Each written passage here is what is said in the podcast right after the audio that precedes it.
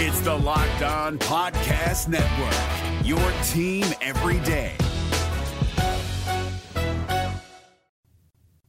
What's up, Reds fans? This is the Monday edition of the Locked On Reds podcast.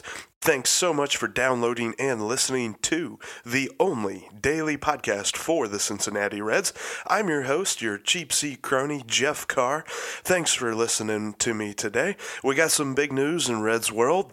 They're continuing to get the pitching as they made a trade with the Yankees to get Sonny Gray and bring him into the rotation. We're going to talk about that trade, and also in the second half, I kind of want to look at some of the obscure pitchers over the last four years that we have witnessed toss ball off the mound. But first, make sure you're subscribed to the podcast on iTunes, Spotify, Google Play, and Stitcher. And also check us out on social media at Locked On Reds, and also my handle at Jeff Carr, J E F F F C A R R. And also check us out online at Locked On Reds dot com. Let's jump right into it.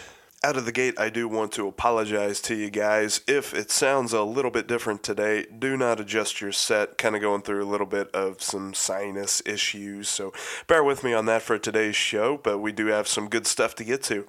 So looking at Sonny Gray, and the thing that I like about this trade, I know it's sparked a lot of debate amongst Reds country, and that's an awesome thing. That's something we can talk about on another day, but it's not the clear-cut, like, oh, this is the trade, kind of like what they did with the Dodgers.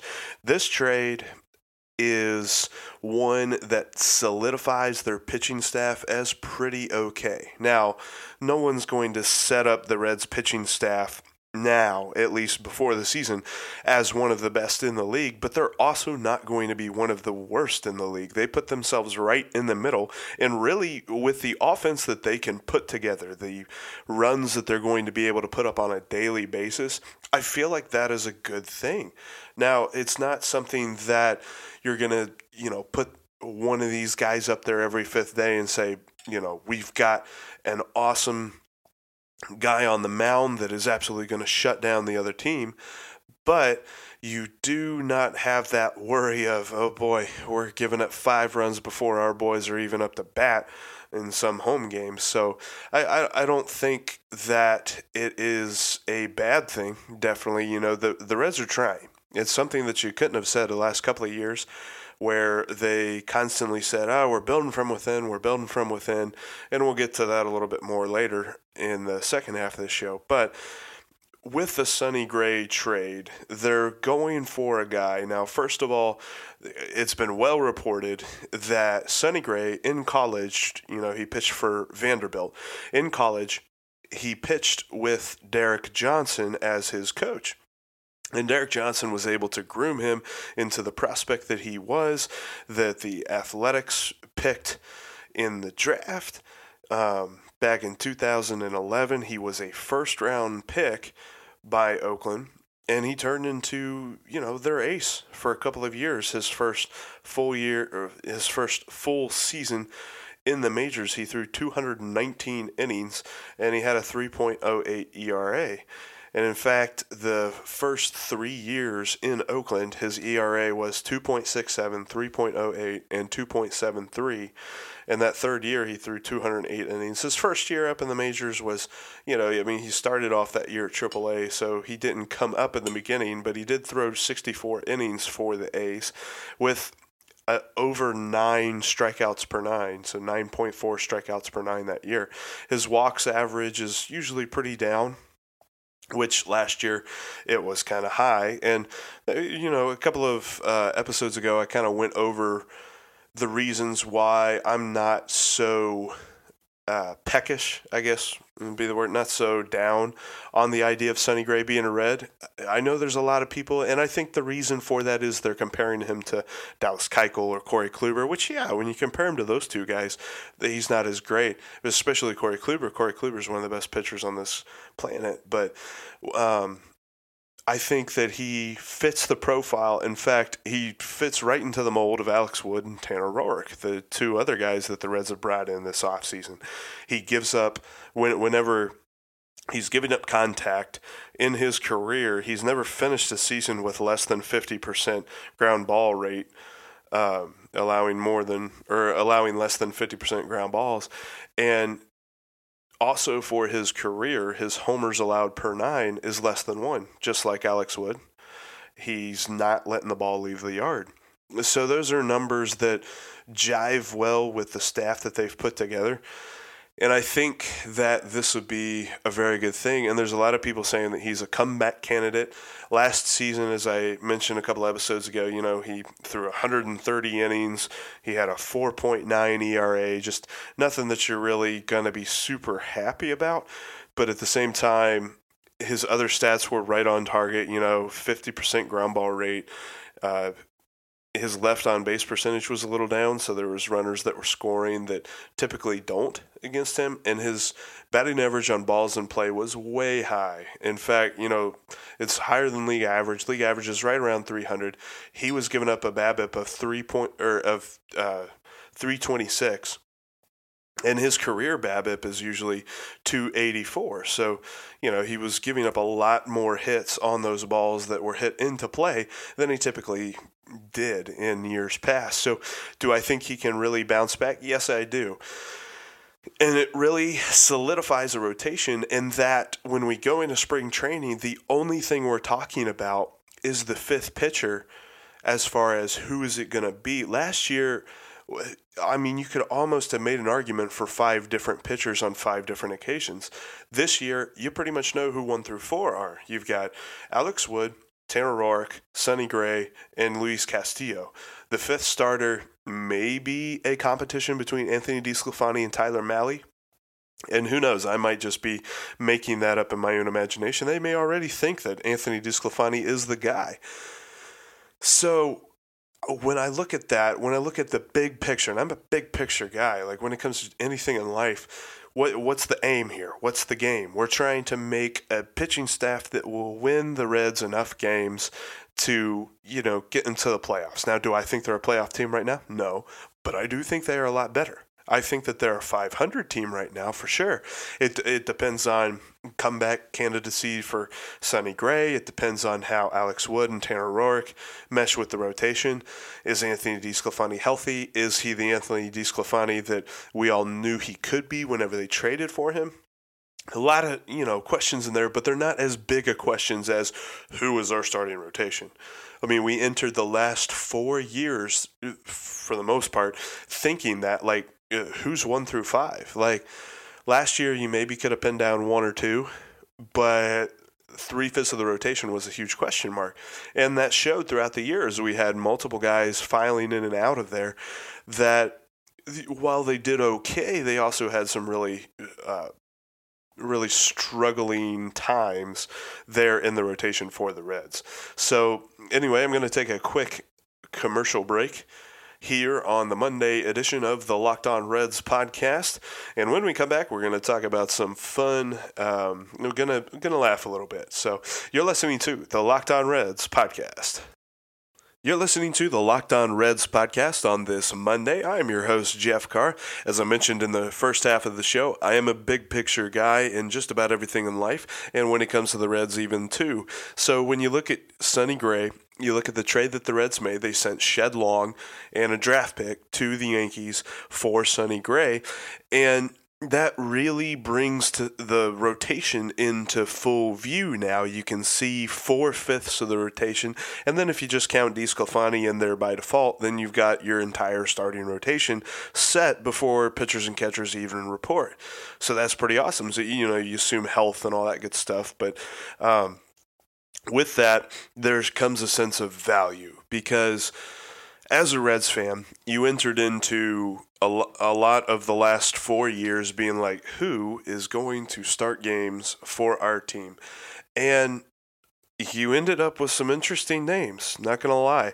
And what I'm going to do here next, we're going to kind of laugh about some of these things. And I don't mean to laugh at these specific people. I'm just going to laugh at the circumstances in which they were put into and the circumstances which came out of what they did. It's not to say that they themselves are, you know, laughable. So I guess in the sense we're laughing with them, not at them. But anyway, um, one of my favorite Twitter followers, and you guys know I like to shout out my Twitter, fo- you know, people that I follow on Twitter and all this good stuff, is a Twitter account called Obscure Former Reds. And what they do is they'll highlight some crazy names. Like, you'll be like, who? Like, they played for the Reds? Really? And you'll go back and you'll look, and it's just phenomenal. Like, some of the names you heard of, maybe you remember at the time, but... or maybe you knew them that season, but now that it's been three or four years, you're like, oh, okay, sure.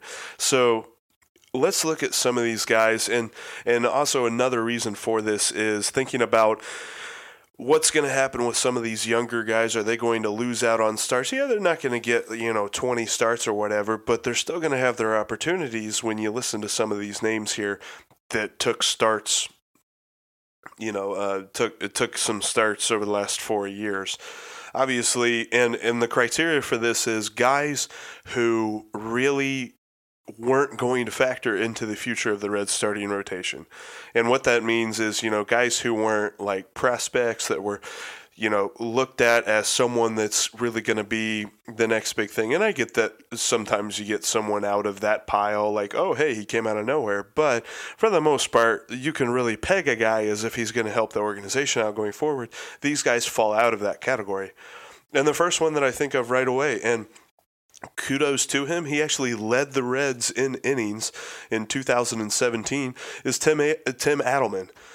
I mean, you know, say what you want about him, but he does not fall into the category of future staff, you know, rotation stalwart. He wasn't he wasn't ever going to be that guy. He was in his late twenties, so maybe you'll get a few good years out of him, but just, I mean, he's in Korea right now. That's really all you need to know there. In two thousand seventeen, he had twenty starts. Like I said, he led the team in innings pitched that year. And in two thousand sixteen, he had thirteen starts. So Tim Adelman, who really his career profile fits best, the guy that you, you know, you, you have stashed away in triple A to come up and make a start on an emergency notice, you know, if you trade somebody or if it's a doubleheader or something like that. That's a, that's where Tim Adelman really fits into that category, not as somebody who makes thirty-three starts over a two-year period. And then another guy that comes to mind, and, you know, all apologies to him because he was a great Red for a long time, but I, I put him. I put this down for a reason. Bronson Arroyo two point oh. And two point oh is the key here. We're not talking about Bronson Arroyo from the two thousands. We're talking about the old, battered Bronson Arroyo that came to us after having ventured out to a few other teams and gone through some Tommy John surgeries and this and that. He was just a shell of his former self. Back in two thousand seventeen, he made fourteen starts that year. And to tell you right where he was at, in those fourteen starts, he averaged, like, his strikeouts per nine was five point seven. It's very, very tough to be successful at the major league level with that kind of a number, because you got to miss bats, and he just wasn't missing bats that year. Then another name to put on there, one of my favorite names to remember because it's just, it's an awesome name, but Asher Wojciechowski. Dude made eight starts in two thousand seventeen. Again, he fits right into the profile of someone who's just not going to factor into the future of the team. Next one, and this is going to kind of prick at my buddy Chad Dotson over at Red Leg Nation, and he loves to say this name, and probably next time I'll have him on the show, I'll I'll have him say the name the way he likes to pronounce it, but uh, Lissalberto Bonilla. G- granted, it's a great name. That's that's an all-timer. He had fourteen. He had four starts. Sorry, four starts in two thousand seventeen. But again, he's just not a guy that's going to factor in there. That's four starts that could have went to an actual person that had an actual, you know, factor into the um, team's future. Then you had Deck McGuire make two starts in two thousand seventeen. The next guy, I'll be honest, whenever I first heard of him and when I saw a couple of starts, a couple of times that he pitched, I thought he might turn into somebody, but it's John Moscott. He made eight starts over two thousand fifteen, two thousand sixteen, and I don't know that he was ever actually going to be anybody. If he was going to be somebody, he was going to be out of the bullpen, but he hasn't pitched since two thousand sixteen. Injuries, this and that and the other kind of explain that, but he falls into this category. Then there was Tim Melville. Started a couple of games in two thousand sixteen. Daniel Wright started two ga- two games in two thousand sixteen. And, you know, sometimes you hear these names and you're like, well, maybe they did have a shot. Maybe the Reds were trying to give them their chance. Daniel Wright that year made two starts. The Reds put him on waivers. The Angels picked him up. He pitched for, you know, a half a cup of coffee for the Angels. They waived him. The Reds actually signed him before Christmas in two thousand seventeen. He spent all of last season in the Reds organization, but in the minors. And the Reds released him in early November, uh, you know, two thousand eighteen, and he still is currently a minor league free agent. And as Doug told us on the last Phone It In Friday, if he's a minor league free agent, that means that teams know what they think of him, which they don't think he can help them in the future. So there you go. Josh Smith, which is a name. He's he's a name, but he got nine starts over two thousand fifteen, two thousand sixteen. He was always going to be a bullpen guy. And even still, he's just not really landed anywhere ever since he left the Reds. And then two more, um, Dave Holmberg, which as a starter, he wasn't much. He resurfaced in two thousand seventeen on the White Sox, and he was actually halfway decent in a relief role for the White Sox, but he was just never going to factor in. He was the quintessential rainy day doubleheader starter that you call it from triple A just to have there as that extra twenty-sixth man and give your rotation a, a rest. And then last but not least, Jason Marquis. In the twilight of his career, in two thousand fifteen, the Reds gave him nine starts. Just when you look at these numbers and you look at these names and just the, you know, shout out Obscure Former Reds. Um, hope you guys have a field day with this, but some of these guys, you think, couldn't those have gone to, you know, maybe a couple more here or there for Cody Reed or Sal Romano or, or guys like that who have a future? Like maybe I'm making more of it than I should, but I, I just thought it was funny to look back at those names and say, you know what, coming into two thousand nineteen, we have a pretty solid sounding rotation. It sound like we've got a pretty decent group of guys. And these were some of the guys that filled the groups over the last four years. And really the last four years almost have really kind of doomed the Reds to where they are today, and that people are like, they got to win now or else I'm just not going to care. And this is part of the reason why. You got these weird, just not really going to build your franchise guys pitching multiple starts. And they can't have that moving forward. I think they've got a nice base laid, and now they're going to be able to work in the younger guys, maybe not on the regular basis that they got to see last year, but when they saw time on a regular basis last year, it was a struggle. So now they can work them in a little bit more gradually. Tyler Mahle can get a little bit more rest in between starts, and he can get a little bit more work in with this new coaching staff that I really think is going to help all of these guys. So anyway, I appreciate you listening to the Monday edition of the Locked On Reds podcast. We talk Sonny Gray and we talk some obscure former Reds starters. Listen tomorrow. We're going to have more about the impending rotation for the Cincinnati Reds. I want to look at big picture for two thousand nineteen and the Reds' arms. So thanks again for listening to the Locked On Reds podcast, your team every day here on the Locked On Sports Network. Make sure you subscribe on iTunes, Spotify, Google Play, and Stitcher, and check us out at Locked On Reds dot com. Hey, Prime members. You can listen to this Locked On podcast ad-free on Amazon Music. Download the Amazon Music app today.